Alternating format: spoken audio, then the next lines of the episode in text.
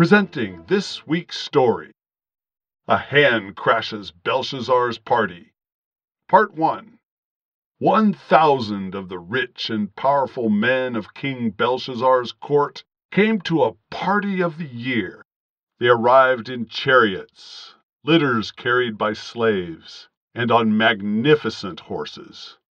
Their clothing and jewels were glorious. Their wives sparkled and filled the air with aromas of expensive perfumes.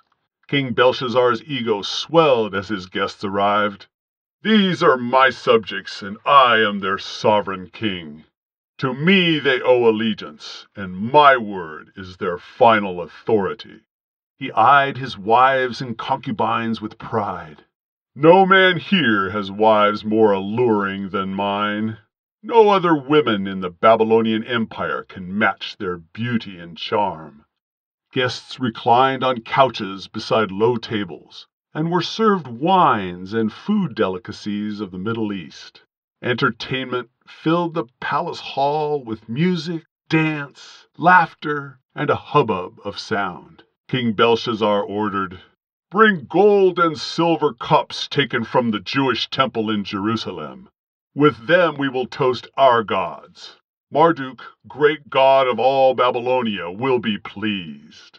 Silence suddenly swept the festival hall as the fingers of a man's hand appeared on a wall, brightened by a tall lampstand. The hand wrote words on the wall. The letters were large and visible to all present, but no one understood their meaning. Guests babbled in fear. What is it? How did it get there? What language are the words? The king stood abruptly. His face was stripped of color. His thoughts whirled in confusion, and his knees knocked against each other. He could not control his urine. He shouted, Bring in the astrologers and my wise men. I want all my magicians. They came, fearing what possible demand Belshazzar might have. Failure would bring no mercy. Belshazzar bellowed, Whoever can read this writing and give its meaning shall wear a chain of gold and be dressed in scarlet. He will become the third ruler in my kingdom.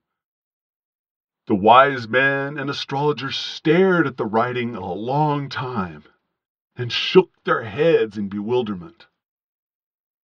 Belshazzar was gripped with terror. Perhaps he remembered what had happened to his grandfather Nebuchadnezzar. His pride caused him to lose his sanity. Nebuchadnezzar had been driven from his palace by his nobles. He had eaten grass like an ox in fields, until he lifted his eyes towards heaven and his understanding came back. He declared, I bless the Most High God, and I praise and honor him who lives forever. He alone rules, and everything he does is right. The queen came to Belshazzar. O king, live forever. Do not be frightened. There is a man named Daniel in your kingdom. During the days of Nebuchadnezzar, Daniel was found to have knowledge of dreams. He has the spirit of the holy gods. Call him. He will show the meaning of this writing upon the wall. Soon we will learn Daniel's reply and the king's response. I'm Scott Thomas with this Bible story from the book of Daniel. Barbara Steiner has written it in words we use.